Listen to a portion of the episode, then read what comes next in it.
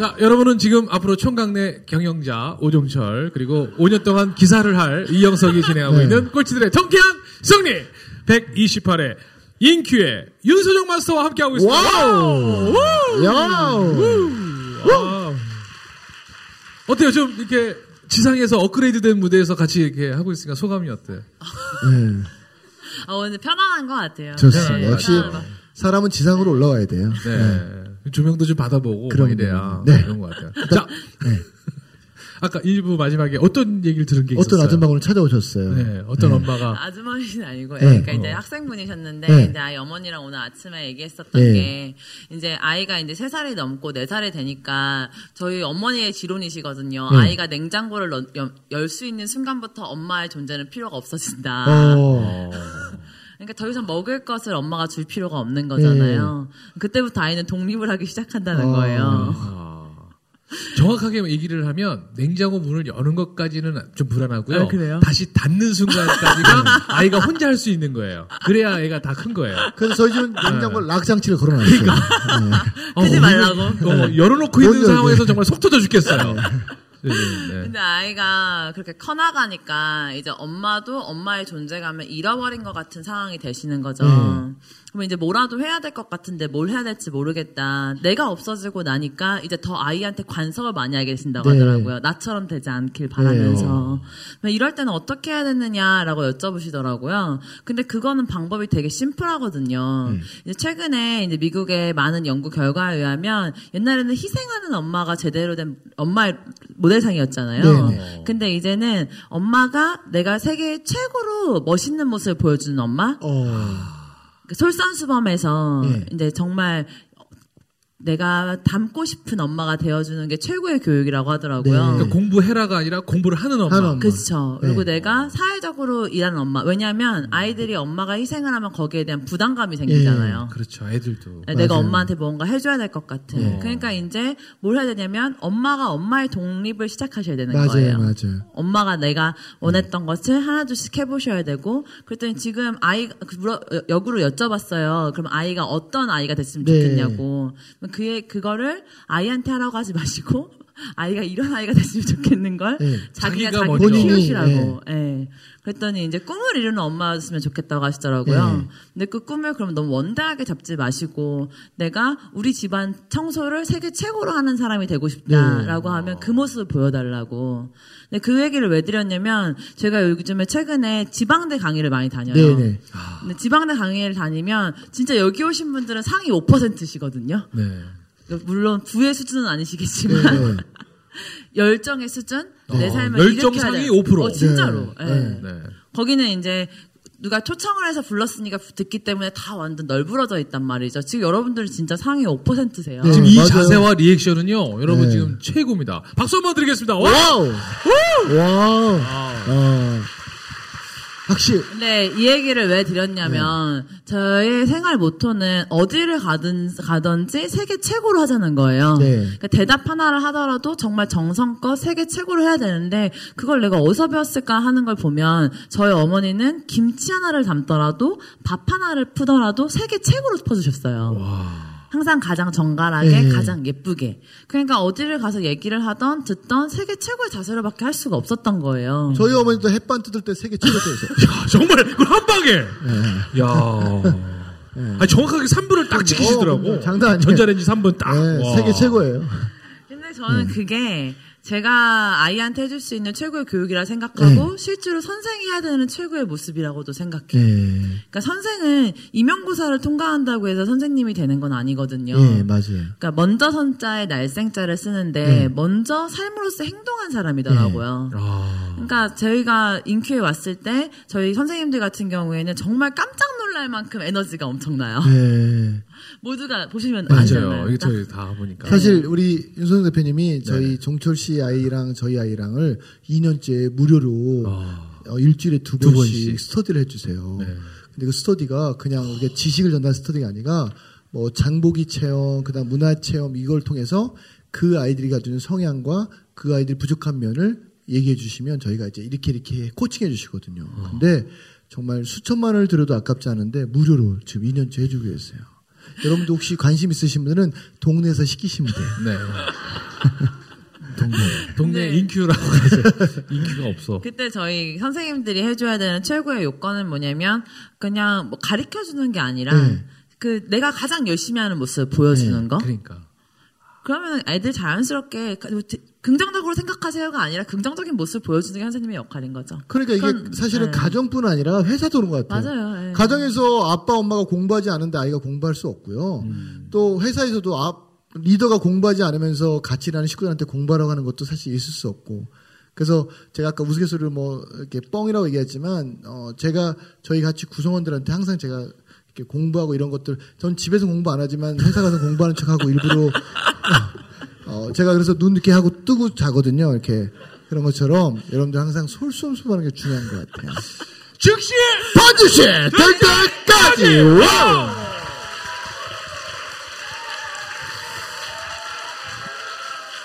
자 그러면 이번에 우리가 인문학, 인문학 습관, 습관. 책을 새로 만드셨잖아요. 네.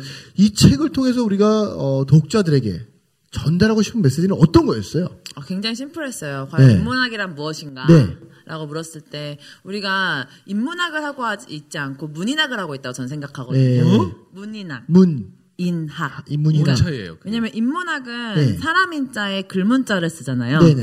네. 그러면 인간을 공부하는 학문이어야 돼요. 네. 그런데 우리는 인문학 하면 뭐, 생- 뭐가 생각나세요? 라고 물어보면 다 책 읽는 거. 네, 고전. 맞아요. 고전. 네네. 그런 건 글이 앞에 있기 때문에 문인학인 거죠. 아. 근데 아무리 내가 노자를 공부했어요, 소크라테스를 공부했어요, 라고 실제 이렇게 만나서 대화를 해보면 굉장히 많은 거를 알고 계실 수는 있지만 인문학의 기본은 사람을 아는 거기 때문에 나에 대해 정확하게 알아야 되고 제일 중요한 건 내가 사람, 사랑하는 사람에 대해서 잘 알아야 돼요. 네. 근데 맨날 마누라랑 싸워. 어, 맞아요. 내 남편에 대해서 하나도 몰라. 네. 그리고 내가 같이 일하는 동료들이 언제 기분이 나쁘고 언제 에너지가 올라가는지에 대해서는 전혀 네. 관심이 없는 거예요.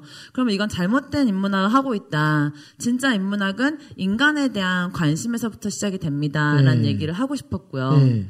그리고 그게 꼭 습관에 대하지만 머리로 하는 건 아는 게 아니더라고요. 네. 내 몸으로 터득한 게 진짜 인문학이 아닐까라고 해서 인문학 습관에 대한 내용을 썼던 것 같아요. 근데 첫 책이었잖아요. 네. 그 책이 정말 딱 지금까지 해왔던 경험들 막 이런 걸로 막 술술술 적혔을 것 같아요. 어. 그건 아니죠. 거기 저희들 얘기도 나와요.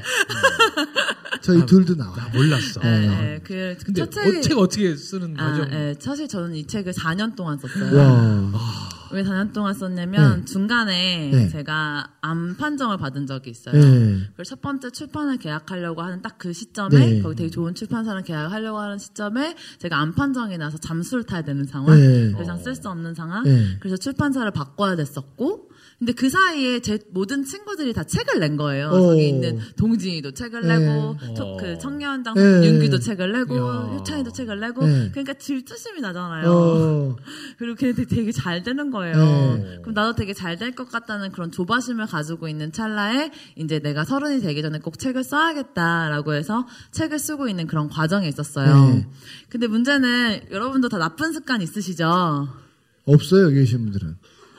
다 네. 자기가 생각했을 때 나쁜 습관이라고 하는 건 다 있겠죠. 예, 저한테 되게 나쁜 습관이 있는데 그게 뭐냐면 미루는 거예요. 와, 어. 나도. 예, 벼락치기. 나도. 늘 어. 똥줄 타야지만 하는 네. 그런 사람이에요, 저는. 네. 근데 이제 책이 탈고 기간이 9월이었는데, 네. 이제 9월이 되기 직전까지는 글을 안 써지더라고요. 네. 근데 이제 왜 우리가 글이 안 써지면 막 핑계를 대기 시작하잖아요. 네. 그래서 이제 처음 핑계를 댔던 거 우리 남편의 숨소리만 들어도 글이 안 써지는 거예요. 오. 그게 신경 쓰여서. 그렇지, 어, 나 지금 그렇지. 집중해서 지금 뽑아내야 되는데. 그러니까 이제 처음에는 아 오빠 숨소리 때문에 내가 도저히 글을 쓸 수 없다 그래서 오피스텔을 얻어달라 그랬어요. 오. 독립선언을 한 네. 거죠. 신혼 초기에. 네. 그랬더니 어. 이제 착한 남편이 얻어줬어요. 와. 진짜? 네. 아니, 남편이 천식 아, 그냥, 있어서. 그냥 숨을 쉬지 말지 왜? 왜 오피스텔을 왜 사주지? 그러니까. 아니, 옆에서 그래서 마스크를, 처음에, 아니, 예. 방독면 있잖아요. 네. 처음에 이제 그래서 그 오피스텔 가서 글을 쓰려고 썼는데 또 안 써지는 거예요. 네. 그랬더니 아 이게 내가 서울에 있어서 잘 써지지가 않는구나. 어. 근데 이제 점점 점점 점 탈고 기간이 다가오니까 왜 그럴 때면 다 여행을 가고 싶잖아요. 네, 그렇죠. 그래서 이제 제가 원래 어릴 때부터 Sound of Music의 마리아 같은 선생님 되는 게 꿈이었거든요. 어. 그러니까 이제 남편한테 오빠 내가 마리아 같은 선생님이 되고 싶었으니까 오스트리아 짤츠부르크에 가면 네. 글을 되게 잘 쓸 수 있을 것 같아. 네. 그때 그랬더니 이제 또 이제 네. 안 이제 그때는 이제 더 이상 믿지 않는 거죠. 네. 그래서 제가 남편 술이 이빨이 취한 상황에서 네. 제가 몰래 네. 이제 비행기 티켓 끊어서 어. 오스트리아 짤주브루크에 간 네. 거예요. 어. 근데 거기에 가면 글이 되게 잘 써질 줄 알았거든요. 네. 자연 경관이 엄청 예쁘더라고요. 마리아 선생이 겨울은 겨울 날씨에 막 이거 막그 그거잖아 완전. 너무 예쁘니까 여기 가면 글 되게 잘 써질 네. 줄 알고 딱 앉았는데 글이 하나도 안 써지는 어. 거죠. 그래서 처음에는 아 내가 시차 때문이구나. 와라고 이유 만들어내는 거 진짜 대단하다. 대단하다. 아, 제 책을 읽어야 돼. 나랑 똑같아, 나랑 변명하지 말을 읽어야 돼. 어, 난 나랑 타협 되게 잘하거든. 네. 어. 그래서 이제 새, 그때 오후 5시부터 계속 잠을 3일 동안 잤어요. 네. 그리고 또 이제 거기서 남편한테 상- 찡경질 엄청 냈어요. 네. 계속 안 써지니까. 네. 그런데 이제 제가 출판사에 가기 전에 원래 제가 저도 파워블로거 출신이고 글을 잘 쓰는데 요즘 네. 영감이 안 떠오르는 거라고 가면 되게 글을 잘 쓸 수 있으니까 네. 장난 마시라고. 그쵸 그쵸. 어. 그랬더니 이제 출판사에서 연락이 온 거예요. 쓴 글 좀 보내달라고. 네. 근데 글이 변한 게 없으니까 이제 불안해서 이제 오스트리아에 가면 200년 동안 한 귀족이 썼었던 그런 라이브러리 도서관이 네. 있어요. 어. 그래서 거기에 가면 내가 글이 되게 잘 써질 줄 알고 딱 갔죠. 네. 근데 또 글이 안. 안 써지는 네. 거예요.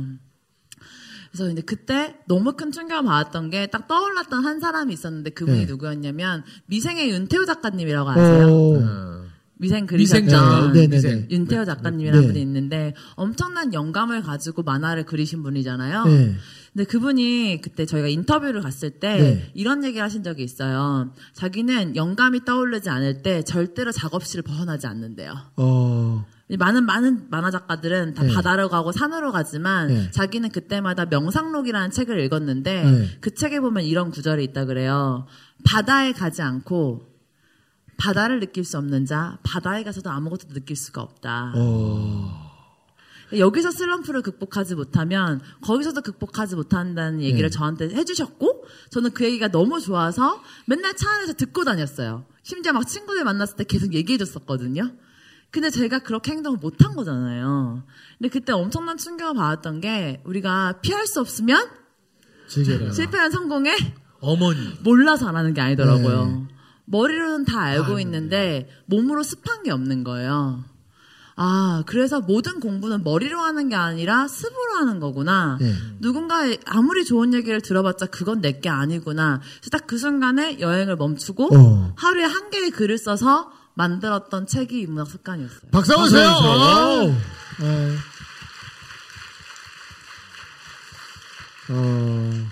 그러면 네. 그 이런 거 있잖아요. 우리가 사실은 인문학 습관이라고 하는 타이틀이 주는 거리감도 있잖아요. 네. 특히나 인문학. 예. 어려우니까. 그리고 아까 말씀하신 것처럼 제가 인문학을 1년 동안 공부하는 사람들을 만나도 별로 크게 인간답게 살지 않고 쓰레기처럼 살더라고요. 그다음에 뭐 행복 전도사인데 별로 행복하게 살지 않아요. 그래서 이 새끼야, 네가 왜 전도를 해? 이 싸가지 없는 새끼야. 그냥 너부터 행복해지고 나서 얘기해라. 저는 항상 그런 주의거든요. 소통 테이너인데 소통이 안 돼. 소통이 안 돼. 어, 그런 것처럼 그 사실은 내용은 사실 그런 건 아니잖아요. 그 안에 네네, 보면. 예, 네. 우리가 이뭐 고전을 배우고 이런 건 아닌데 그 중에 이거만큼은 여러분들이 꼭 읽고 행동했으면 좋겠다는 부분이 있을 것 같아요. 어. 떤 거예요? 거기서 꼭 읽고 행동. 우리 두 사람 부분 빼고. 빼고 빼고. 예. 아 그것 때문에 또 고민할까봐. 예. 예. 어, 그 중에서 가장 여러분들이 보고 하셨으면 좋겠는 거는 이제 제가 적어놨던 한 부자 선생님의 일화가 있어요. 네.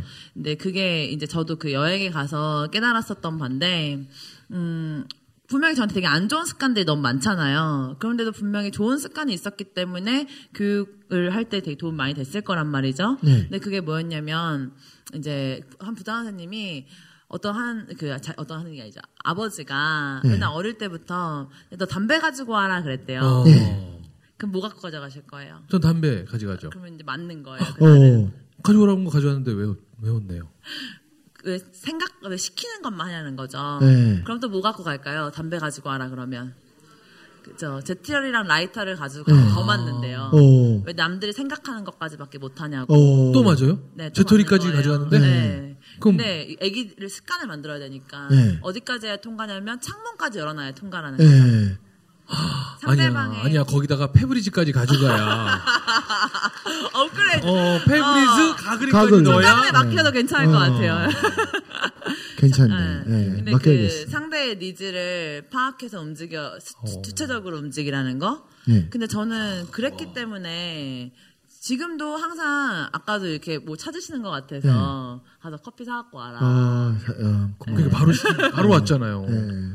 그것도 남편이 사갖고 왔어. 그러니까.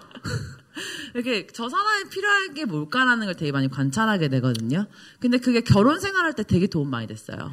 이거를 사실 여러분 네. 조금 어, 조민을 치면 눈치 있는 인간이 되면 돼요. 아. 그렇죠. 일을 할 때 눈치 있는 인간이 있어요. 딱 보고 눈빛 보고 쭉. 예전에 제가 사실은 관점 디자이너 박용호 이사님이 저를 좋아하게 된 계기가 뭐냐면 그분이 음식 먹을 때 전 사람 이렇게 딱 만나면 그분이 음식 먹을 때 앉을 때 이런 거 다 체크하거든요. 딱 봤는데 항상 족발을 드시거나 오징어를 드실 때 마요네즈에 청양고추를 넣어서 드시는 거예요. 어... 호프집에 딱 갔는데 딱 보니까 마요네즈만 주는 거여서 혹시 제가 청양고추 있습니까? 그러니까 없대요. 그래서 제가 막 뛰어나가서 앞에 식당 가서 제가 청양고추 좀 사고 싶다고 그 밤 10시 반이었어요. 청양고추 사가지고 가위 좀 달래서 거기서 막 잘라서 넣어드렸어요. 저를 딱 보더니 야, 너 센스 있다? 아, 이것도 딱그 다음 책에 써야겠네요. 그러니까 그 다음에 또 어떤 게 있었냐면 그 NH의 NH 재팬의 코리아의 대표가 누구냐면 천양일 회장님이라는 분이 네. 있어요. 재산이 몇 조 정도 되시는데 딱 만났어요. 근데 딱 만났는데 이분이 이제 약주를 많이 드셨어요. 이 차를 딱 가자. 근데 그 자리에 네 분이 계셨는데 전부 다 차를 가져오신 거예요. 그래서 제가 차 키를 싹 받아가지고 어, 장소만 알려주십시오. 제가 알아서 하겠습니다. 그랬더니 네가 어떻게 할 건데? 했더니 제가 대리기사 세 명을 불러가지고 내 차를 따라와라. 가지고 세 대를 쭉 끌고 가서 네 대를 한꺼번에 탁 세우고 탁 들어갔더니 너 어떻게 한꺼번에 다 끌고 왔냐 해서 이래 이렇게 했습니다. 했더니 저딱 보더니 야 너 참 괜찮다 하더니 자기 나한테 50억 투자하시겠다는 거야. 맞아요. 그러니까 여러분들 그런 거예요. 아, 박수 한번 주세요. 박수 한번 주세요. 어? 그 우리 대표님 말씀하셨지만 여러분들 행동 하나 할 때. 눈치 있는 인간이 되면 어떤 장소 가든 뭘 하든 다 인정받고 내가 또 사람이라는 게 인정받고 싶은 동물 맞죠? 네. 예, 인정받으면 기분 좋잖아요. 네. 네, 상대의 필요를 읽는 것 자체가 진짜 인간을 공부하게 되는 계기인데 네. 저도 이제 학생들이랑 같이 대화를 하다 보면 저 사람이 뭐가 필요한지를 연구하는 네. 거잖아요. 네. 그 사람에게 맞는 커리큘럼을 계속 만들다 보니까 사람에 대한 연구를 진짜 많이 하게 됐었던 거거든요. 어. 저 사람의 불편함이 뭐지? 그걸 어떻게 하면 개선시켜줘야 될까? 저 사람의 잠재력이 뭐지? 그걸 어떻게 하면 개선시켜줘야 될까? 그 연구 자체가 일상에서 할 수 있는 최고의 공부인 것 같아요. 그러면 인문학 습관이란 주제니까 네. 인간을 인간답게 하는 것은 무엇입니까? 음, 되게 어려운 질문인데. 어. 네. 인간을 가장 인간답게 만드는 건 저는 아까 그 얘기를 하고 싶었었거든요. 예. 얼마 전에 만났던 한 그 기업의 인사 담당자님이 그런 얘기를 하더라고요. 존경할 수 있는 인간은 없다. 예. 존경할 수 있는, 있는 인간은, 인간은 없다. 없다. 네. 그러면 그러니까 왜냐면 그 질문이 이런 거였어요. 같이 대화를 나눴던 게 회사 내에 존경할 수 있는 선배가 있습니까? 라는 질문에 존경할 수 있는 선배는 없다 그러더라고요. 왜냐면 인간은 모두가 다 선과 악을 가지고 있기 때문에 자, 처음에는 선한 모습을 보이다가도 오랫동안 같이 지내면 악, 악한 모습을 보일 수밖에 없잖아요. 네. 그래서 제가 생각하기에 인간이 가장 인간다울 수 있는 건 자기의 부족함, 나의 그 악한 모습들을 네. 인정하고 그리고 또 나아가려고 하는 것 같아요. 어. 근데 우리는 계속 사람들한테 좋은 사람이고 싶고 착한 사람이고 싶거든요. 네. 그렇기 때문에 인간다울 수 없는 것 같아요. 어. 그리고 또 실제 만나는 모든 상사들이나 우리가 만나는 그런 멘토분들한테도 그래서 좋은 모습들만 요구를 하거든요. 예. 안 좋은 모습을 보이면 다 욕을 하고 그렇기 때문에 더 인간에 대한 공부를 못하는 것 같고 예. 그래서 선과 악을 인정해줄 수 있는 게 가장 인간다운 모습 아닐까요? 누군가에게든 예. 저희 남편의 선과 악을 인정하듯이 좋습니다. 박수 한번 주세요. 네. 아. 그러니까 요즘 보면 진짜 이렇게 뭐 멘토라고 하면서 젊은 네. 친구들 많이 와서 만나보는데 야, 뭐 만나보니까 뭐 별거 없더라. 네. 그래서 네, 또 맞아요. 다른 멘토 또 가서 또 연락하고 또 그러니까 그러다가 또 자기한테 좀만 더 못하면 아, 그거 또 아니야. 막 이러고서 멘토를 거서 오죽하면 멘토 수집하는 사람들이 그렇게 많다고. 그 우리 종철 씨는 네. 어, 연예인을 비유하면 잘 맞는 건지 모르겠지만 유재석 씨 같은 스타일이세요. 음. 남들한테 절대 어, 상처 안 주고 자기가 그냥 다 떠안고. 근데 이제 저는 그런 스타일이 아니라 김구라 같은 스타일이거든요. 예. 그래서 야, 이 새끼야, 내가 너를 왜 만나야 되는데, 너 나 만나고 싶으면 만나야 되는 이유 10가지랑 만나도 되지 않는 이유 10가지 적어 와. 이렇게 하거든요. 저는 항상 이렇게 해요. 근데 놀라고 뭐냐면, 이렇게 하면 10명 중에 몇 명 올 것 같으세요? 한 명도 알아요. 뭐라고 평가하냐면 저 새끼 건방진 새끼 지가 조금 잘났다고 야 나한테 이런 거 해오라고 하더라. 그래서 저는 왜냐면 괜히 내가 그런 애들 만나서 에너지 뺏기고 싶지 않으니까 그걸 미리 차단시키는 거고 우리 정철 씨는 또 착하니까 다 만나주고 지가 혼자 상처받아요. 아이씨, 아이씨 안 만나야지. 씨. 근데 제가 우리 정철 씨 보면 제가 그러지 말라고 하고 싶은데 또 이 친구는 그러지 않으면 자기 또 인생이 없어요. 그러니까 그냥 아, 정철 씨답게 사는 방법은 그냥 그렇게 사는 거라고 생각하거든요. 자, 어, 질문 드리겠습니다. 그러면 유재석이 좋습니까? 김구라가 좋습니까? 여기서 잠깐. 자. 아, 닙니다 자. 여기서 2부는 잠깐 마무리하고요. 어, 네. 질문 같지 않은 질문으로 좀 마무리해서 좀 그렇습니다만. 사실 엄마가 좋아, 아빠가 좋아. 이건 절대 아이들한테 해서는 안 되는 질문이거든요. 어, 자, 자, 자, 그래서 잠시 사실 3부에 과연 윤소정은 유재석을 좋아할까요? 아니면 김구라를 좋아할까요? 즉시 반드시 땡땡까지. 와우!